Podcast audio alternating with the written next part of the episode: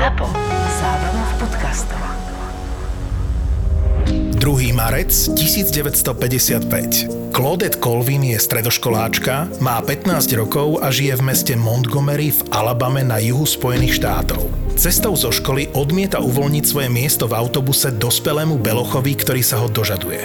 Podľa vtedy platných zákonov sa mala okamžite premiestniť do zadnej časti autobusu. Vodič jej prikáže vystúpiť, čo odmieta so slovami, že si za lístok zaplatila. Privolaní policajti ju nakoniec z autobusu násilím vyvedú v putách a zatknú v cele. pätnásťročné dievča a jediným dôvodom je farba jej pleti. Ale až keď sa to isté stane o deväť mesiacov neskôr, prvého decembra devätnásťstopäťdesiatpäť krajčírke Rosa Parks, spustí to bojkot verejnej dopravy a hromadné protesty. Afroamerické spolky si za svojho lídra vyberú mladého muža menom Martin Luther King. Práve vďaka nemu sa z lokálnej témy stala téma, ktorá hýbala celým národom. Kombinácia jeho prirodzenej charizmy, dvoch doktorátov a skúseností kňaza z neho urobila neprekonateľného rečníka. Jeho prejav I Have a Dream z roku devätnásťstošesťdesiattri vstúpil do dejín. Martin Luther King vtedy opísal svoju predstavu zjednotenej Ameriky bez rasových predsudkov, čo vládu prinútilo konečne konať. Afroameričania sa čoskoro dočkali zákonov, ktoré ktoré zakazovali rasovú diskrimináciu v otázkach zamestnania, vzdelania a volebného práva. Martina Luthera Kinga si pripomína aj cyklus Českej mincovne s názvom Kult osobnosti. Martin Luther King v zlate a striebre na vás čaká v e-shope Česká mincovňa es ká. Exkluzívnym partnerom podcastu Tak bolo je Česká mincovňa. Česká mincovňa.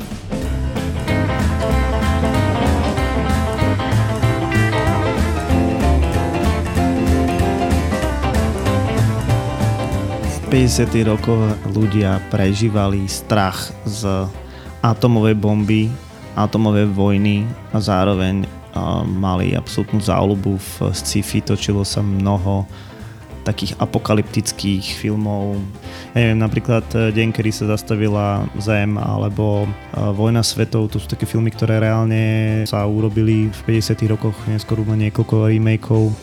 A celkom dobre je to vidieť naozaj v tom Indianovi Jonesovi v poslednom, tá kryštálová lebka, ktorá je tak štilizovaná do toho sci-fi charakteru. No. To je inak najhorší Indiana Jones. No ale áno, tak Juraj, dostal si nás do obdobia päťdesiatych rokov a trošku sme si navodili atmosféru, pretože dnes práve sa budeme venovať tomuto obdobiu a konkrétne päťdesiatym rokom v Spojených štátoch amerických. Je to najmä kvôli tomu, že po druhej svetovej vojne sa značne asi preskupili sily vo svete a začína sa nám tzv. Obdobie studenej vojny, kedy sa naozaj svet rozdelí na dve časti, ktorá je predelená železnou oponou, a teda do tohto obdobia sa práve teraz dostávame.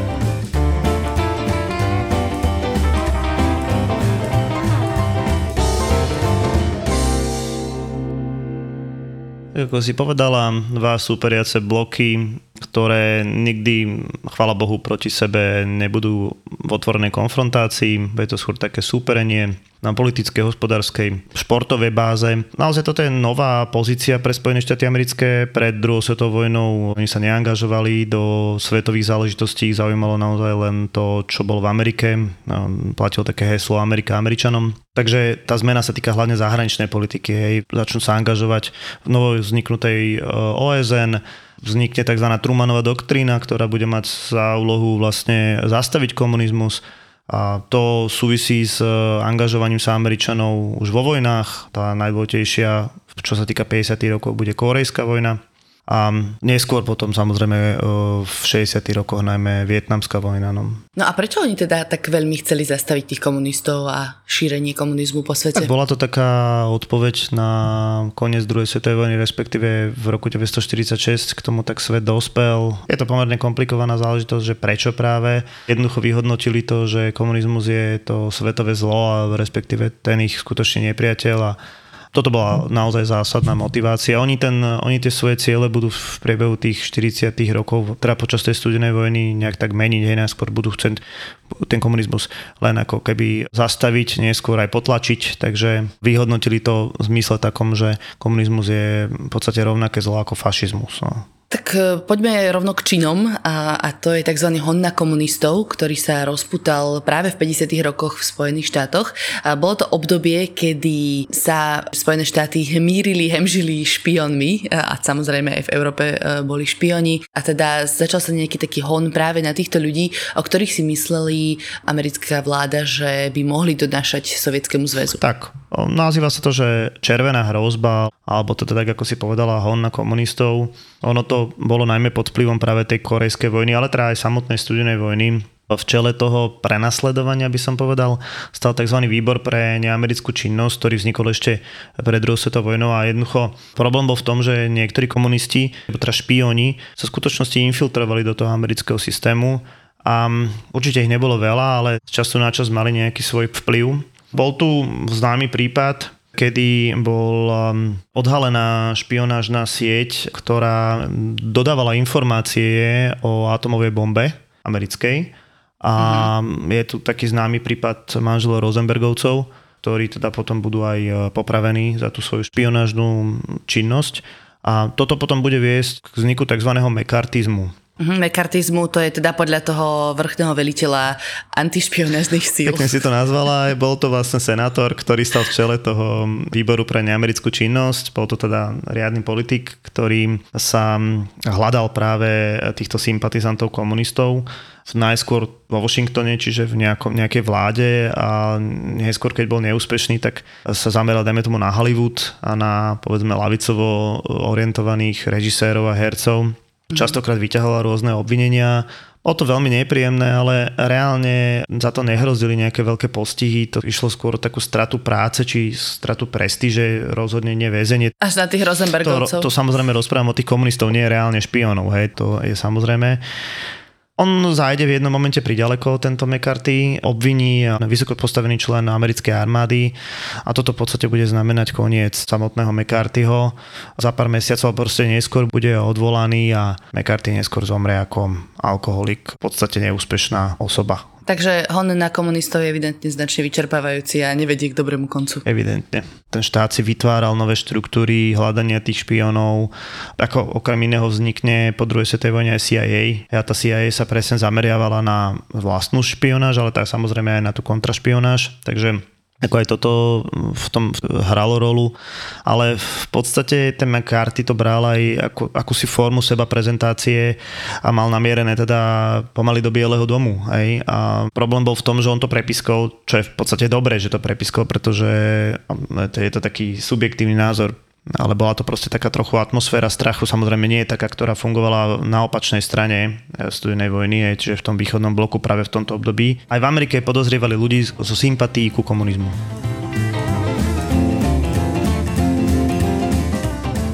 devätnásteho júna tisícdeväťstopäťdesiattri, spomienka Cynthie Stevens, známej z detstva Ethel Rosenbergovej. Telefón zazvonil o pol jedenástej.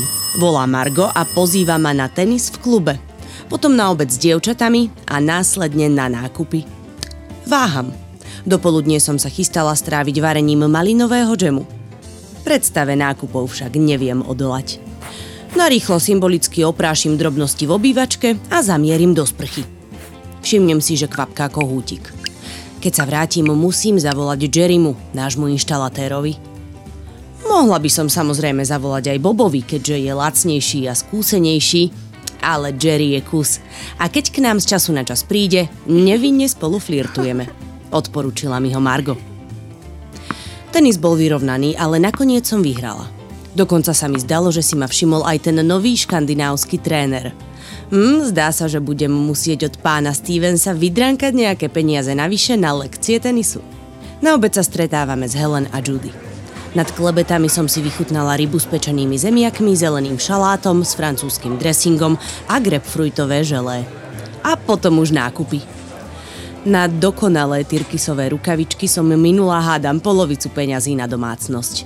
K tomu ešte čelenka ladiaca s náušnicami, žltá polokošela pre Harryho, jojo pre deti a rolka látky s potlačou harlekínov, z ktorej budú skvelé obliečky na vankúše. Ale už je naozaj čas ísť.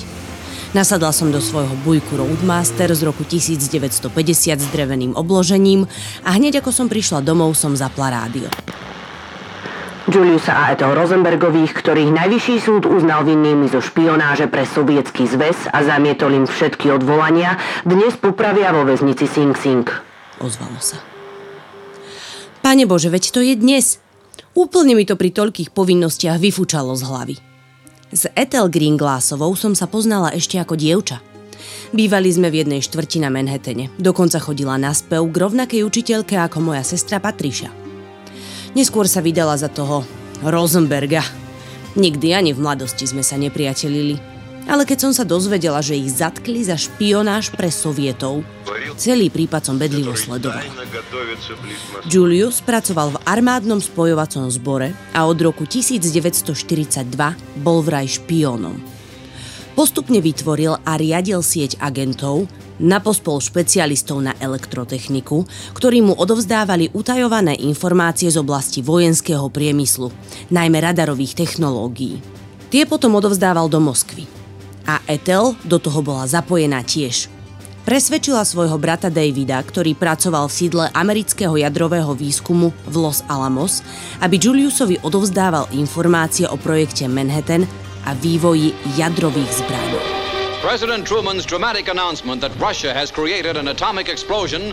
Keď v auguste devätnásťstoštyridsaťdeväť Sovietsky zväz oznámil úspešnú skúšku atómovej bomby, bol to pre všetkých obrovský šok. Dostala som strach. Všetci sme dostali strach. Zakrátko na to sa objavil senátor McCarthy so svojím plamenným prejavom o nepriateľoch číslo jeden, komunistov. A F B I zakrátko zistila únik tajných materiálov o výrobe jadrovej zbrane. Začala sa poľovačka. Davida Greenglassa zatkli na jar v roku devätnásťstopäťdesiat a potom v lete zatkli aj Juliusa a Ethel. Súd s Rosenbergovcami sa začal šiesteho marca devätnásťstopäťdesiatjeden. Pamätám si to, lebo som vtedy Davidovi k narodeninám kúpila krásnu modrú trojkolku. Proces bol spletitý a komplikovaný. Julius ako svedok obhajoby poprel všetky obvinenia. Pri krížovom výsluchu sa ale žalobcom podarilo jeho výpoveď spochybniť. Podobne to dopadlo aj z Ethel. Obaja manželia si navyše uškodili opakovaným odmietaním vypovedať s odvolaním na piaty dodatok.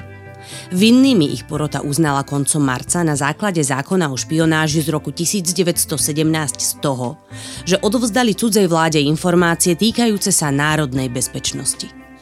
deviateho apríla vyhlásil sudca rozsudok, ktorým bol trest smrti. Žiadne odvolania nepomohli. Dokonca ani kampaň, ktorá sa na podporu manželov Rosenbergovcov rozbehla. Významné osobnosti poukazovali na nedostatok dôkazov, preukazujúcich ich vinu. Výzvu podpísali Albert Einstein, Bertolt Brecht, Frida Kahlo či dokonca pápež. Súd však zamietol všetky odvolania i žiadosť na obnovenie procesu. Prezident Eisenhower zamietol dve žiadosti o udelenie milosti. A tak Juliusa a Ethel dnes popravia. Započúvala som sa do správ a zamotala som sa do spomienok. Musím sa už pustiť do práce. Idem pripraviť roast beef na večeru. Ale najskôr zavolám Jerrymu. Spojené štáty teda, ako sme si už spomínali, vyšli celkom dobre po tej druhej svetovej vojne, čo sa nejako veľmocensky týka, ale aj čo sa ekonomicky týka. Teda samozrejme krajina nebola zdevastovaná, ako sme si už povedali, ale zároveň ľudia sa naučili veľmi šetriť počas druhej svetovej vojny a asi aj predtým počas hospodárskej krízy a tak ďalej. A, a zrazu mali nahrabané v bankách extrémne množstvo peňazí, ktoré, a, aby sa tá americká ekonomika naštartovala, bolo treba míňať. A teda môžeme hovoriť o tom, že v päťdesiatych rokoch začína také obdobie konzumu a míňania a prosperity. Obrovské prosperity, naozaj je to veľké obdobie prosperity, keď kulminovať to bude v šesťdesiatych rokoch. Je to spôsobené, tak ako si povedala, tým, že Spojené štáty americké neboli zničené vojnou, zatiaľ čo tá zahraničná konkurencia, hlavne v Európe, bola. Ale teda takisto ďalšia vec, našetrené asi stopäťdesiat miliárd dolárov v bankách. To boli oveľa väčšie peniaze ako dnes. A ďalší dôvod, veľmi dôležitý, vojenský výskum za druhej svetovej vojny vlastne pomohol novým odvetviam a začal sa tak aplikovať do tých mierových vecí. To znamená, že ja neviem, vynašli sa plasty, prúdové motory mm. a veľký, veľký progres nastal v elektronike ako takej, čiže začínajú sa vlastne objavovať nové domáce spotrebiče. Motor tej prosperity bol spotrebný tovar. To znamená, tak ako si povedala, dôležité dostať od tých Američanov peniaze z tých bank, aby ich míňali. Vysvetlíme si trochu ten pojem spotrebný tovar. Je to taký bežný výraz, ale že čo presne to znamená? Sú to veci, ktoré naozaj nepotrebujeme? Sú to veci, kto, sú to veci ktoré sú mimo potravín a mimo takých tých základných vecí, ktoré nepotrebujeme. Takže vieme bez nich taký prežiť. Taký nadštandard, hej. Časom to bude aj luxusný tovar, aby sa to aj odčlenilo. Bohači si mohli kúpiť lepší tovar a mohli si kúpiť jachtu a tak ďalej, zatiaľ čo proste tá stredná trieda nie. Ide mm. o veľký, úplne nový fenomén, ktorý vzniká.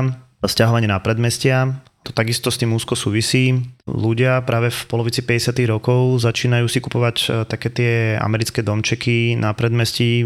Začína to na Rhode Islande a vzniká taký ten typický americký životný štýl, keď potrebujete samozrejme auto na to, aby ten muž odišiel do roboty, do práce a žena ostáva stále v domácnosti.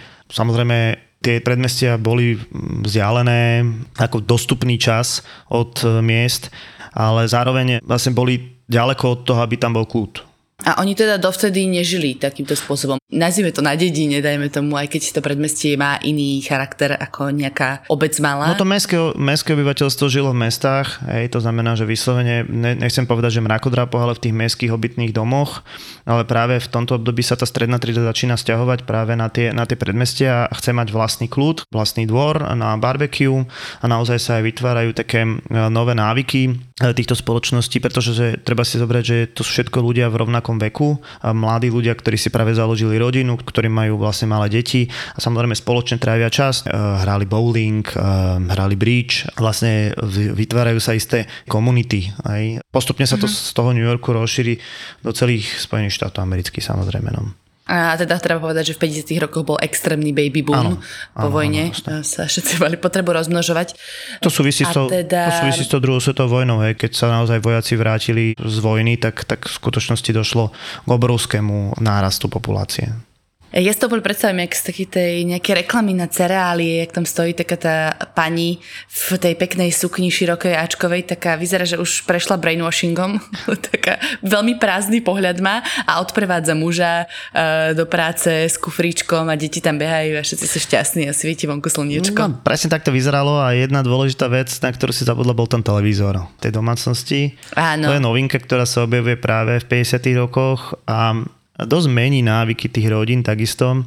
Treba si uvedomiť, že menili svoje fungovanie dňa, večerali pri televízii, zrazu proste televízia im dávala úplne nový druh zábavy, nové hviezdy sa vytvorili televíziou a, a samozrejme malo to aj propagandistickú funkciu. Ten štát si dosť rýchlo uvedomil, že vlastne môže vstupovať informačne do každej domácnosti, takže to je ďalšia veľká zmena.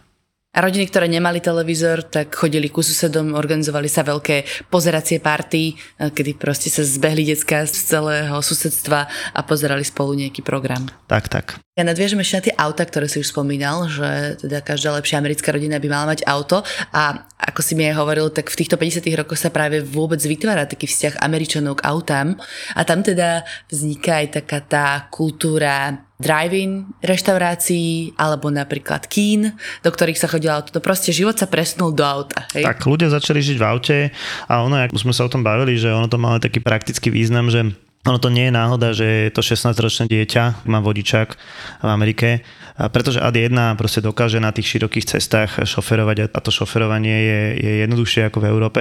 Na druhej strane vlastne ten rodič sa ho zbaví, hej. On sa zbaví takých tých nepríjemností, keď ten mladý muž donesie tú frajerku domov a, a musí počúvať rôzne zvuky z detskej izby, ktoré teda by nepotreboval.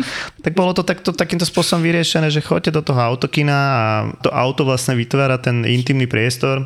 Na druhej strane samozrejme, tak ako si povedala, zrodil sa ten vzťah aj v zmysle nejakého takého cestovania. Hej. V tomto čase zažíva najväčšiu slavu Route šesťdesiatšesť ako tá ikonická cesta aj cez v podstate polku Ameriky. Začínajú sa objavovať motoresty, ja neviem, prenajímajú sa karavány a Samozrejme, dôležité je aj to, že je lacný benzín, tie auta sú relatívne dostupné, veľké. A ľudia majú, a ľudia peniaze, majú peniaze, ktoré môžu míňať na tých cestách. Presne tak, ľudia majú peniaze, tie mzdy rastú a keď peniaze nie sú, tak ešte sa vytvoria spotrebné úvery a samozrejme kreditné karty. Hej, takže aj to je vynález z päťdesiatych rokov. Mm, áno, keď už nevieš, čo máš oplískať, tak ešte sa zadĺž, aby si mohol čím viacej oplískať. Ideálne. No a teda ľudia chodia nakupovať v týchto predmestiach, ktoré sme si už spomínali, tie televízory a iný spotrebný tovar do novovzniknutých nákupných centier, shopping mallov, ktoré potom budú ešte naberať na popularite asi neskôr v sedemdesiatych osemdesiatych rokoch, ale uh, teda už to není, že mám mliekara a mám uh, mesiara na ulici, ale je to všetko teda koncentrované v jednom veľkom nákupnom centre. Tak presne, bolo to miesto, ktoré bolo blízko tých nových predmestí, dalo sa tam zaparkovať, bolo to vlastne cielené na ženu, ktorá bola, ako som povedal, deväťdesiat percent žien v tomto čase stále pracuje v domácnosti, to znamená detský tovar a tak ďalej, bol práve cieľené na nich, takže toto je ďalší fenomén, ktorý vzniká. No. Čo tí ľudia pozerali v telke? Alebo v tých autokinách? V autokinách práve tie sci-fi filmy, ale v telke filmy moc nechodili. V päťdesiatych rokoch vzniknú práve sitcomy, napríklad Honeymooners, to je taký sitcom, ktorý sa objavuje, je to o rodine uh, newyorského vodiča autobusu a zase nový fenomén, že teda človek z pracujúcej triedy je hlavnou postavou toho seriálu. Ale samozrejme, boli tu aj rôzne televízne debaty, ono, tie televízie sa fajčilo a tí ľudia medzi sebou debatovali a bolo to také, mm-hmm. také akože dosť zrod tej televízie. Na druhej strane film mal veľkú paniku, že televízia vznikla, tá filmová lobby sa obávala vlastne strát veľkých. No. Oni aj prišli, ale ten film to prežil mm-hmm. samozrejme. No a teda to boli také najväčšie filmové hviezdy päťdesiatych rokov. No tak samozrejme filmové hviezdy v Amerike, John Wayne, ale musíme povedať také tie nové ikony, ktoré vznikli, tak um, určite Elvis Presley, on síce nebol akože úplne totálne nejaký super herec, ale teda film ho preslavil určite a máme tu nový fenomén s ním spojený, rock'n'rollová hudba, aj keď on nie je tvorca, on, on ju len preslavil. No a keď sme pri tých filmoch, tak musíme spomenúť samozrejme aj Marilyn Monroe, to je ďalší fenomén, ale skôr taký ako sex symbol doby, tej druhej polovici päťdesiatych rokov.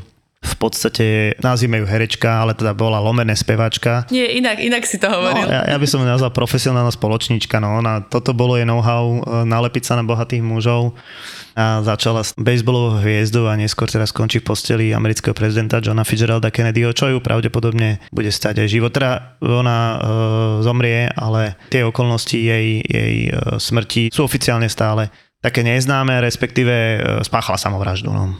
Ale predávkovala sa liekmi a zapíjala to alkoholom, čo teda je, myslím, že oficiálna verzia. Keď si ho povedal, že sex symbol, tak ona bola prvá Playmate, áno, ktorá sa objavila na titulke novovznikajúceho časopisu Playboy. A vôbec dá sa hovoriť, že v týchto päťdesiatych rokoch sa skracujú sukne a zmenšujú podprsenky. Je, je to veľmi pomalý proces. Už koncom štyridsiatych rokov sa objavujú bikiny v Európe ako dvojdelné plavky, ale teraz pôsobia veľký poprask. Tie päťdesiate roky, oni sú takým naozaj veľmi komplikovaným procesom, pretože voči všetkému tomuto, aj voči tej, povedzme, uvoľňujúcej sa sexualite, sa vyhraňuje vlastne skupina konzervatívna, ktorá je skôr tak nábožensky orientovaná. A teda neboli to iba nejakí cirkevní alebo kresťanskí fundamentalisti, ktorým nevyhovovala táto uvoľňujúca sa atmosféra, ale proti tomu konzumu a tomu bezbrehému nakupovaniu stala aj skupina intelektuálov, ktorým teda evidentne nevyhovovala takýto spôsob života. Tam ich kto reprezentuje napríklad? Povedzme Jackson Pollock, to bude v rámci umenia, ja by som ani nepovedal, že teda sú to čisto intelektuáli, môžu to byť aj umelci. Vlastne je to celý nový prúd, ktorý vzniká, ktorý Jackson Pollock práve reprezentuje, sa zameriava hlavne na abstrakciu v umení. A to je práve v presnom protipole s tým konzumom, ale známejšie sú veci z literatúry, či už to je od Selingera, Kto chyta v žite, alebo od Artura Millera, Smrť obchodného cestujúceho, to je presná odpoveď na to, čo sa v tých päťdesiatych rokoch z hľadiska toho podnikania, z hľadiska toho naháňania za majetkom dialo. No a koncom päťdesiatych rokov príde taká už naozaj, že známa skupina beatnikov, Jack Kerouac a jeho kniha Na ceste a skupina mladých ľudí, ktorá teda bude vyslovene s tým svojím životným štýlom už protestovať proti tomu bežnému americkému životu. Môžeme ich nazvať taký, taký proto-hippies, no. Protohippísano. A oni sa teda presúvali po tej Route šesťdesiatšesť z východu na západ a späť. Ale stopom, nie vlastným autom. Ako pre nich, pre nich, toto je tiež taká vec, ktorá s tým koncom päťdesiatych rokov súvisí, uh, surfing a vlastne Kalifornia zažíva, zažíva nový boom. Hej, no. A pri tej, pri tej príležitosti ma ešte nápadá aj také rozdelenie mladých ľudí. Ja použijem ten príklad Pomády, najúspešnejšieho muzikálu, kedy sú tam dve skupiny ľudí. Ten John Travolta reprezentuje tých creasers, to sú tí, ktorí majú tú pomádu a sú to tí, ktorí nosia to. Bad guys. To sú tí bad guys, to sú tí rebeli. A to v skutočnosti v Amerike tak fungovalo, že tá, boli dve rivalské skupiny, alebo dve skupiny, ktoré nejakým spôsobom proti súperili. Títo creasers, tak to boli naozaj väčšinou ľudia z nižších spoločenských tried, väčšinou teda z robotníckych tried, ktorí nejakým spôsobom protestovali voči tomu, že si ten konzumný život nemôžu dovoliť, a väčšinou teda naozaj ich um, prezradila tá, tá napomadovaná hlava a kožená bunda. Na druhej strane budú stať tí športovci, podľa West Side Story ich nazývali Sox. A to budú tí, ktorí nosili také tie vysokoškolské bundy vysokoškolských futbalových tímov, mm-hmm. a boli to takí teda naozaj členovia tej vyššej, vyšších tried. College boys, hej? Takí, čo patrili do nejakej kappa gamma delta skupiny a proste športovali a chodili do školy a boli populárni, urostli z kavačiek. Tak, a medzi týmito dvoma skupinami bolo naozaj dosť veľké nápätie a tak ako to v podstate v tej Pomáde bolo. No. Presne títo greasers boli takí fanúšikovia alebo možno predstavitelia generácie rock'n'rollu, a okrem spomínaného Elvisa samozrejme tam boli ďalšie rock'n'rollové hviezdy, ale o tom viacej v našom príbehu.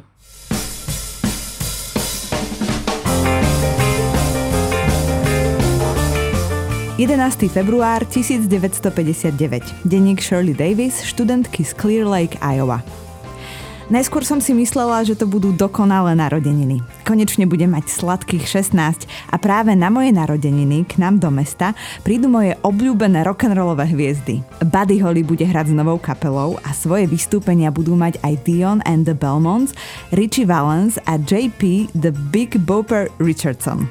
S Barbarou sme si našetrili z brigády v zmrzlinárni a postupne sme si kúpili platne ich všetkých.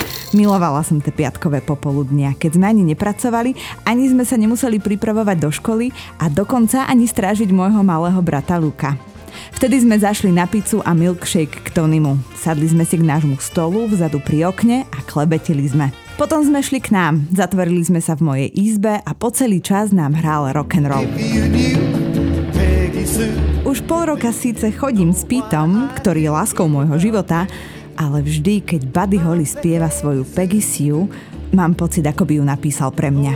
Milujem ťa, Peggy Sue, láskou tak vzácnou a pravdivou. Moje srdce letí za tebou, Peggy Sue.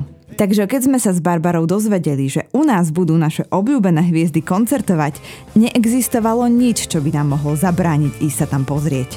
Obzvlášť preto, že sa na našej strednej škole nedávno zrušili tanečné večierky pre žiakov.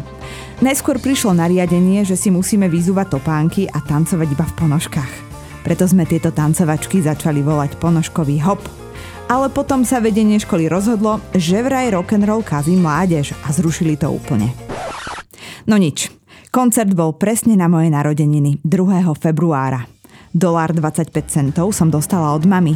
Pete ma vyzdvihol a potom sme šli v nablískanom Chevrolete Bel Air po Barbaru s Henrym. Do Surf Ballroom sme prišli práve včas. Spočiatku sme sedeli v jednom z bočných boxov, ale potom sme sa pustili do tanca a celú noc sme si veľmi užili. Po koncerte sme odviezli Barbaru a Henryho a kým ma Pete odprevadil domov, daroval mi krásny náramok so striebornými hviezdičkami. Je krásny, nikdy si ho nezložím.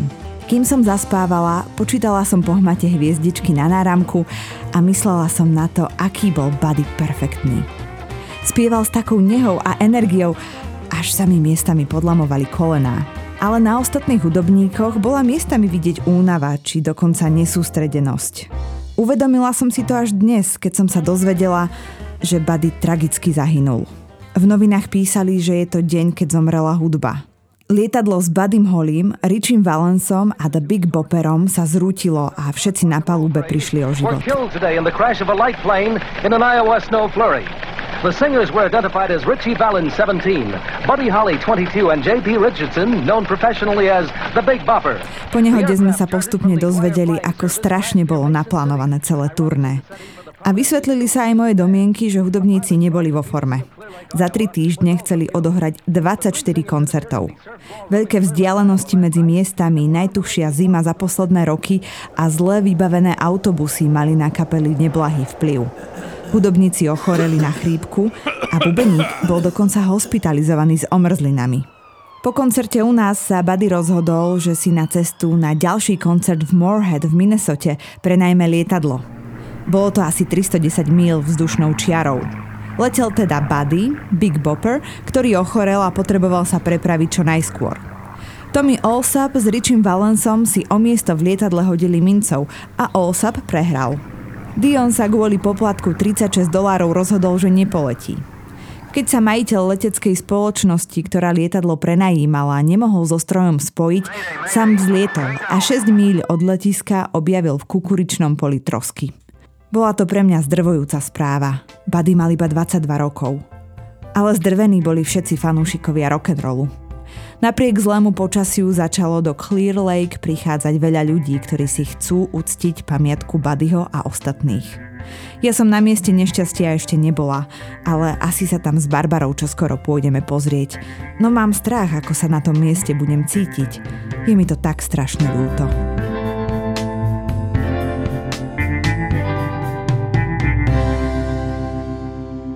Dostávame sa do druhej polovice päťdesiatych rokov. Prezidentom je Eisenhower. Je to veľmi populárny prezident, pretože mal veľké zásluhy z druhej svetovej vojny ako vojenský veliteľ a jeho viceprezidentom je Richard Nixon. Oni sú taká populárna dvojka. A čo sa vôbec akože tak deje na nejakej úrovni domácej politiky?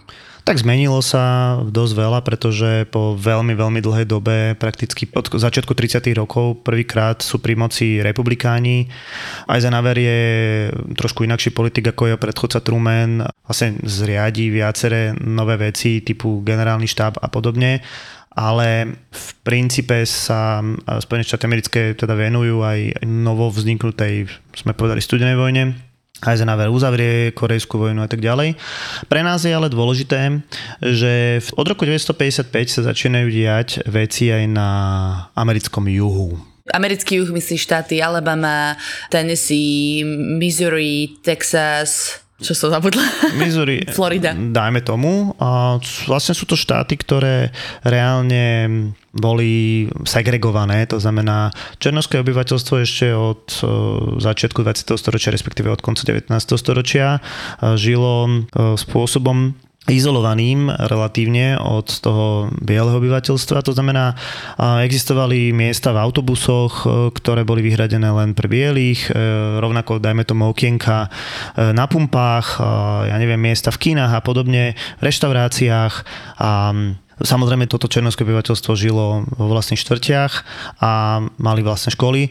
Zároveň boli aj svojím spôsobom tak odkázaní na tie menej dôležité práce, aj keď to neplatilo úplne bezvýhradne.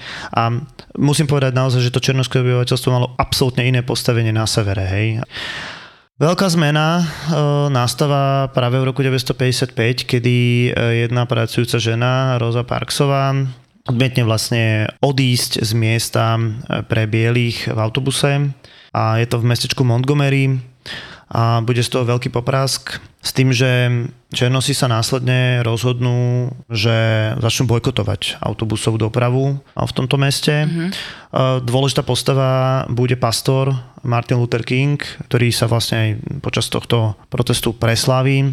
A treba povedať, že černosi svojpomocne, tým, že nebudú využívať tú dopravu, budú chodiť autami a tak ďalej, týmto spôsobom, touto nenásilnou formou dokážu to, že tie miesta pre bielých v autobusoch budú zrušené a tá autobusová spoločnosť vlastne ustúpi. A to, to, to, to je taký mm-hmm. prvý krok. A tak to bol príklad sa v jednom mestečku, ale to sa teda potom šírilo po celých Spojených štátoch. Tak, tak, tak, tak. Tento precedens. Tak, presne. Hej, išlo, áno. A ja by som ťa doplnila ešte, že teda ty spomínaš černošské obyvateľstvo alebo afroamerické, ale tak to išlo, týkalo sa to aj Hispancov, ale vlastne akýchkoľvek ľudí inej farby pleti. Kritizoval vojnu vo Vietname aj americký imperializmus. Jeho vzorom bol Gandhi. Ako sme počuli, bol ústrednou postavou amerického hnutia za občianske práva. Zásluhy Martina Luthera Kinga boli uznané udelením Nobelovej ceny za mier. A kto vie, ako by jeho boj za rovnoprávnosť pokračoval, keby ho predčasne neukončil atentát. Cyklus Českej mincovne s názvom Kult osobnosti si pripomína významnú osobnosť Martina Luthera Kinga. Prekvapte originálnym darčekom. Martin Luther King v striebre za osemdesiattri eur alebo Martin Luther King v zlate za štyristošesť eur. Iba v predajni a e-shope Česká mincovňa es ká. Čiže Rosa Parksová zasadila nejaký precedens a tam sa ukázalo, že touto nenásilnou formou tí ľudia vedia možno viacej docieliť ako nejakými násilnými protestami. Ďalšie nejaké prejavy tohto To odporu alebo vlastne emancipácie afroamerického obyvateľstva sa prejavovali napríklad v školách, ako si spomínal, tak černošské obyvateľstvo malo oddelené segregované školy, ale našli sa rodiny, ktoré vlastne chceli, aby ich deti chodili do inej školy, kde chodila väčšinová, väčšové obyvateľstvo. No, tých rodín sa našlo veľa. Tam išlo o to, aby tá škola prijala a to je práve ten mm. problém, že naozaj jedna z tých prvých škôl bude v Little Rock, a kde bude musieť dokonca zasahovať Národná garda proti s fanatizovaným teda rodičom, ktorí budú chcieť zabrániť malej skupine týchto černošských detí, aby do tej školy prišli. Samozrejme, potom to riešil súd a napokon to bude ďalší precedens. Máme to aj v Forrestovi Gumpovi, kedy teda tá černošská študentka prichádza na univerzitu, alebo černošskí študenti, pardon, prichádzajú na, na univerzitu. Tak. Takže naozaj ten druhej polovici päťdesiatych rokov sa toto deje, že postupne vlastne aj keď teda v malom, malom počte, ale teda prichádzajú a tak ako som povedal, je to ďalší krok. Jasné, a to vyústi teda do toho, že sa objavujú takýchto protestov stále viac a viac, ale nie sú to násilné protesty, ale skúto skôr práve také tiché protesty, možno niečo na spôsob, ako začala práve Rosa Parksová. A, a sú to možno také prejavy nenásilné toho, že si ľudia idú sadnúť na miesta, ktoré sú vyhradené iba pre bielých, a, alebo sa zapájajú do rôznych aktivít, ktoré majú byť vyhradené len pre biele obyvateľstvo. Oh, freedom. tridsiateho prvého januára devätnásťstošesťdesiatjeden, denník Josepha Richmonda, študenta Friendship Junior College. Váhali sme, či do toho ísť, ale nakoniec sme sa s Pítom a Maxom odhodlali. Bolo to takto pred rokom, keď si v Greensboro v Severnej Karolíne sadla prvá skupina černochov v jedálni vo Woolworths na miesta pre bielých. Keď si chceli objednať kávu a donaty, čašnička im povedala, že negrov neobsluhuje. Štvorica vysokoškolákov jej ale ukázala tovar kúpený v obchode Woolworths hneď vedľa. Tu vedľa nás obslúžili bez problémov. Kúpili sme si zubnú pastu a ďalšie veci. Prečo nás vy obslúžiť nemôžete? Miesta pre negrov sú na druhej strane. Odsekla čašnička a odišla. Druhá zamestnankyňa, tiež černoška, ich spoza pultu okríkla. Nech nerobia problémy. Ale staršia pani bielej pleti k ním prišla a povedala im, že je na nich pyšná. Študenti pri stole sedeli do záverečnej a potom každý ďalší deň s tým, že sa k nim pridávalo čoraz viac ľudí. Zapojili sa dokonca aj biele študentky, ktoré im chceli vyjadriť podporu. Pokojné protesty proti segregácii dostali meno sit-in.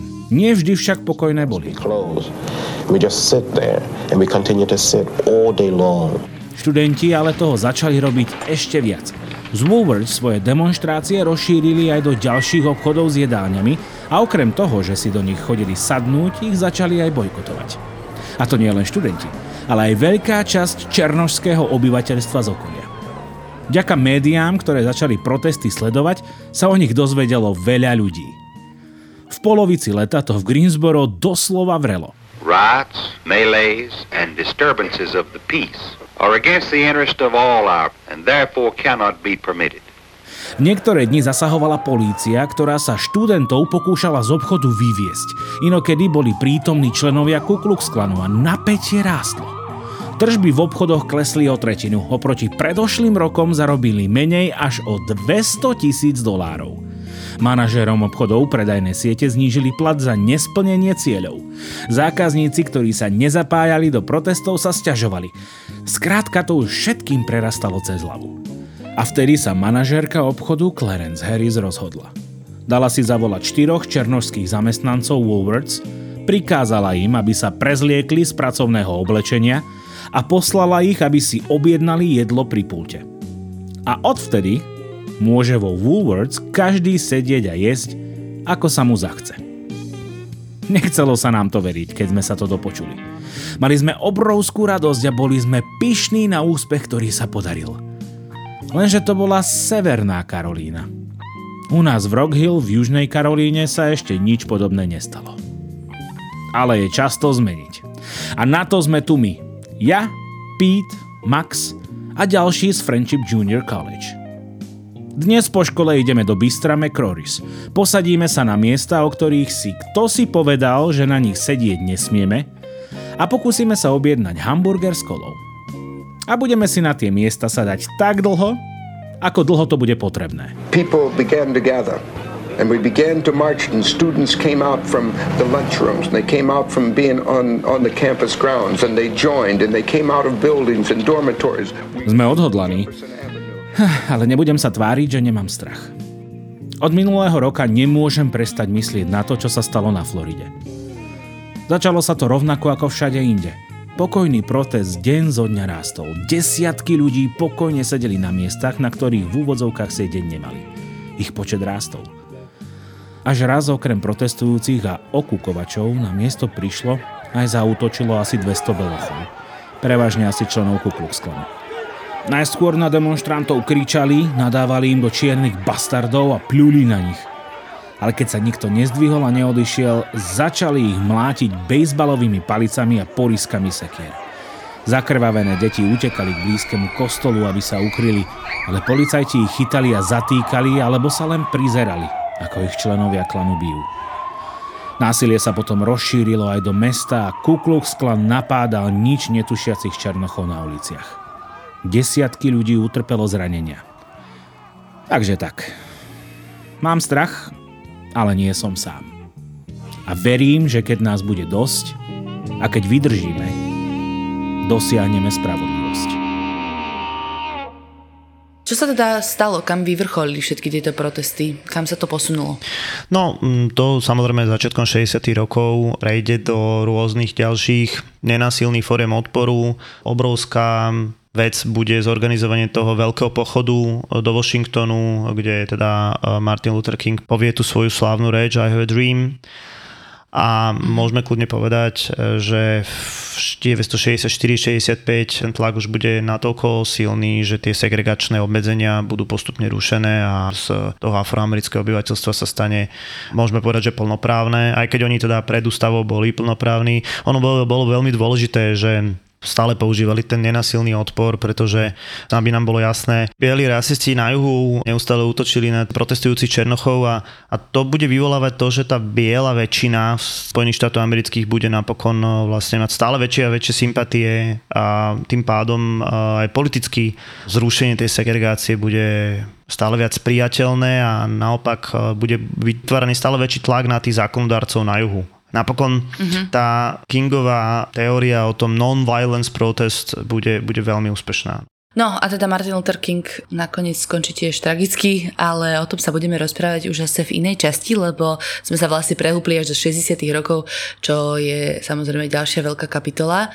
Čiže poďme to uzavrieť dnes popkultúrnymi odkazmi a to je, kde si môžete pozrieť alebo prečítať a nasať tú atmosféru päťdesiatych rokov v Spojených štátoch. Tak tých filmov naozaj odohrávajúci sa päťdesiatych rokoch je pomerne veľa.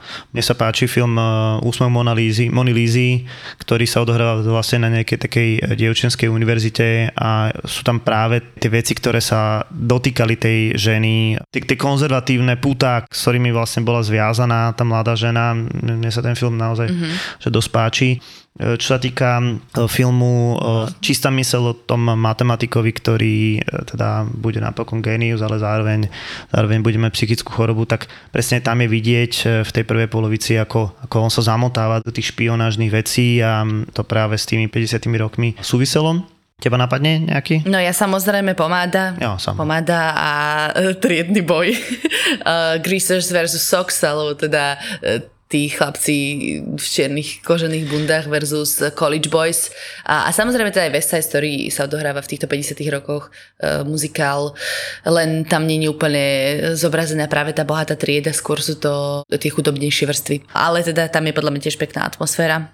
No a ako taký alternatívnejší pohľad, to nie, nie je to žiadny mainstream, ale teda alternatívnejší pohľad môže byť aj seriál Olivera Stonea o takzvané neznáme dejiny Spojených štátov amerických. On sa tam venuje vlastne celej druhej polovici alebo celému období po druhej svetovej vojne a jeden z týchto dielov, alebo dva z týchto dielov sa týkajú aj päťdesiatych rokov. Je to taký ľavicový, možno až trošku konšpiračný, ale to, to slovičko je asi silné, no, pohľad.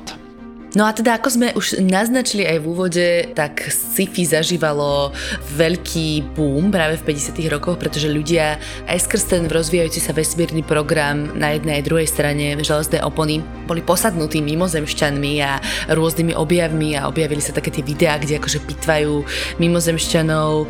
Sú všelijaké mysteriózne seriály, kde presne v týchto päťdesiatych rokoch, kde si na pustatine americkej tam prilieta to ú ef ó. No tak už existuje priamo aj ten záznam, ja teraz neviem, že nakoľko to je práve, alebo nakoľko nie, ale práve v to pitvanie toho mimozemšťana v Roswelli, hej, a, a tak ako si povedala, je to Era päťdesiatjeden, to je ten, ten kult okolo toho práve vzniká práve v tých päťdesiatych rokov. A hovorím, veľa tých filmov z sci-fi ako, ako takých ikonických bude mať mnoho remakeov neskôr. A, a všetky vznikli v päťdesiatych rokoch. No. V podstate žijeme perfektný prasačí život. No a čím je väčší hlad, tým sú romantickejšie predstavy o jedle. Zaslúžime si poriadnu facku pozitivity a liek proti lenivosti. Nechce sa mi ísť cvičiť, mám málo dopamínu, nemám drive ísť do posilky a potom si spomenieš, že kúsok od tvojho bytu otvorili nové fitko a prvý vstup je zadarmo. Z knihy je jasné, že jeden z najlepších predpokladov uvoľňovania dopamínu pri akejkoľvek činnosti je zmena. zmena. Denis vyberá motivačné myšlienky z dobrých kníh. Marcus Aurelius v knihe Hovorí k sebe, ktorá je skoro dvetisíc rokov stará, píše, že nikdy ma neprestane fascinovať, že milujeme seba viac ako ostatných, ale viac sa zaujímame o ich názory, než o tie svoje. No a či sa to niekam posunulo, my sa dnes vďaka sociálnym sieťam snažíme zaujať ľudí, z ktorých väčšina nám je ukradnutá, ale ak vyjadria názor, tak ho príjmame ako o človeka, ktorého celý život poznáme a extrémne si ho vážime. Podcast o malých veciach, ktoré ti môžu zmeniť pohľad na život. Také tie rečičky o osobnostnom rozvoji, ktoré by ťa mohli baviť, lebo sú okorenené humorom. Pretože náš mozog nepotrebuje nejaké sofistikované výhovorky na to, aby sme ho presvedčili k tomu, aby nič nerobil. On sa totiž snaží byť efektívny a snaží sa šetriť energiu a preto ľahko naletia aj na takéto výhovorky. Hackni a manipuluj svoj mozog pri počúvaní podcastu Mozgová atletika. ZAPO. Zábava v podcastoch.